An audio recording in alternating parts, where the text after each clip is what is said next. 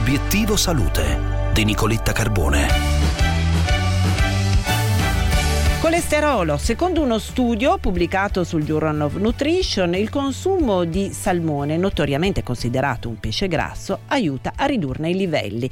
In linea con noi la professoressa Anna Villarini, biologa, specialista in scienze dell'alimentazione all'Università degli Studi di Perugia. Professoressa Villarini, grazie per essere con noi. Buongiorno. Buongiorno, grazie a voi per avermi invitato e un saluto a tutti gli ascoltatori. Allora, lo studio è uno studio che è stato condotto su 41 soggetti obesi, alcuni obesi e alcuni in sovrappeso stesso, ai quali è stato proposto di fare la dieta, di seguire anzi una dieta mediterranea, però con una particolarità, cioè eh, con fisse due porzioni di salmone a settimana per un periodo che è durato cinque settimane. Che cosa hanno visto di interessante i ricercatori? Che è vero, il salmone è un pesce grasso, ma la principale componente del grasso del salmone sono gli omega 3, di cui si parla tanto come preventivi, come antinfiammatori, come grassi molto utili alla nostra salute.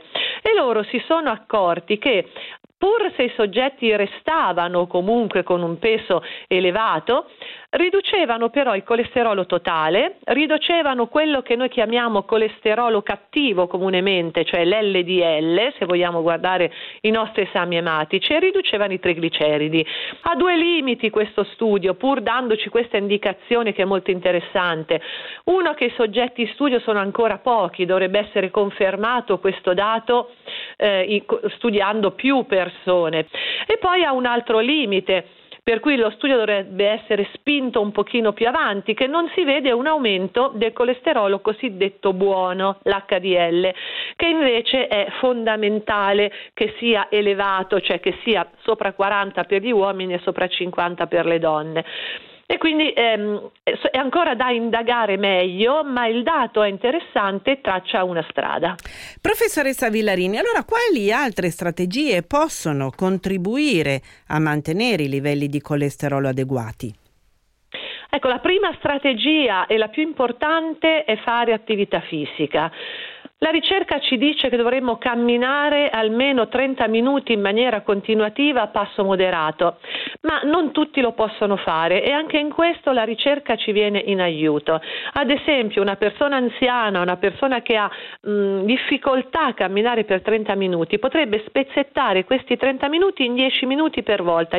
Per chi per esempio avesse problemi di schiena, tante persone lo hanno, per cui il passo, la camminata è proprio sconsigliata, si potrebbero consigliare consigliare degli sport in acqua, anche camminare in acqua, perché l'acqua sostiene la nostra schiena e quindi ci riduce l'impatto che eh, possiamo avere eh, facendo un passo su un pavimento duro, cioè su una strada, nel pavimento di casa e così via.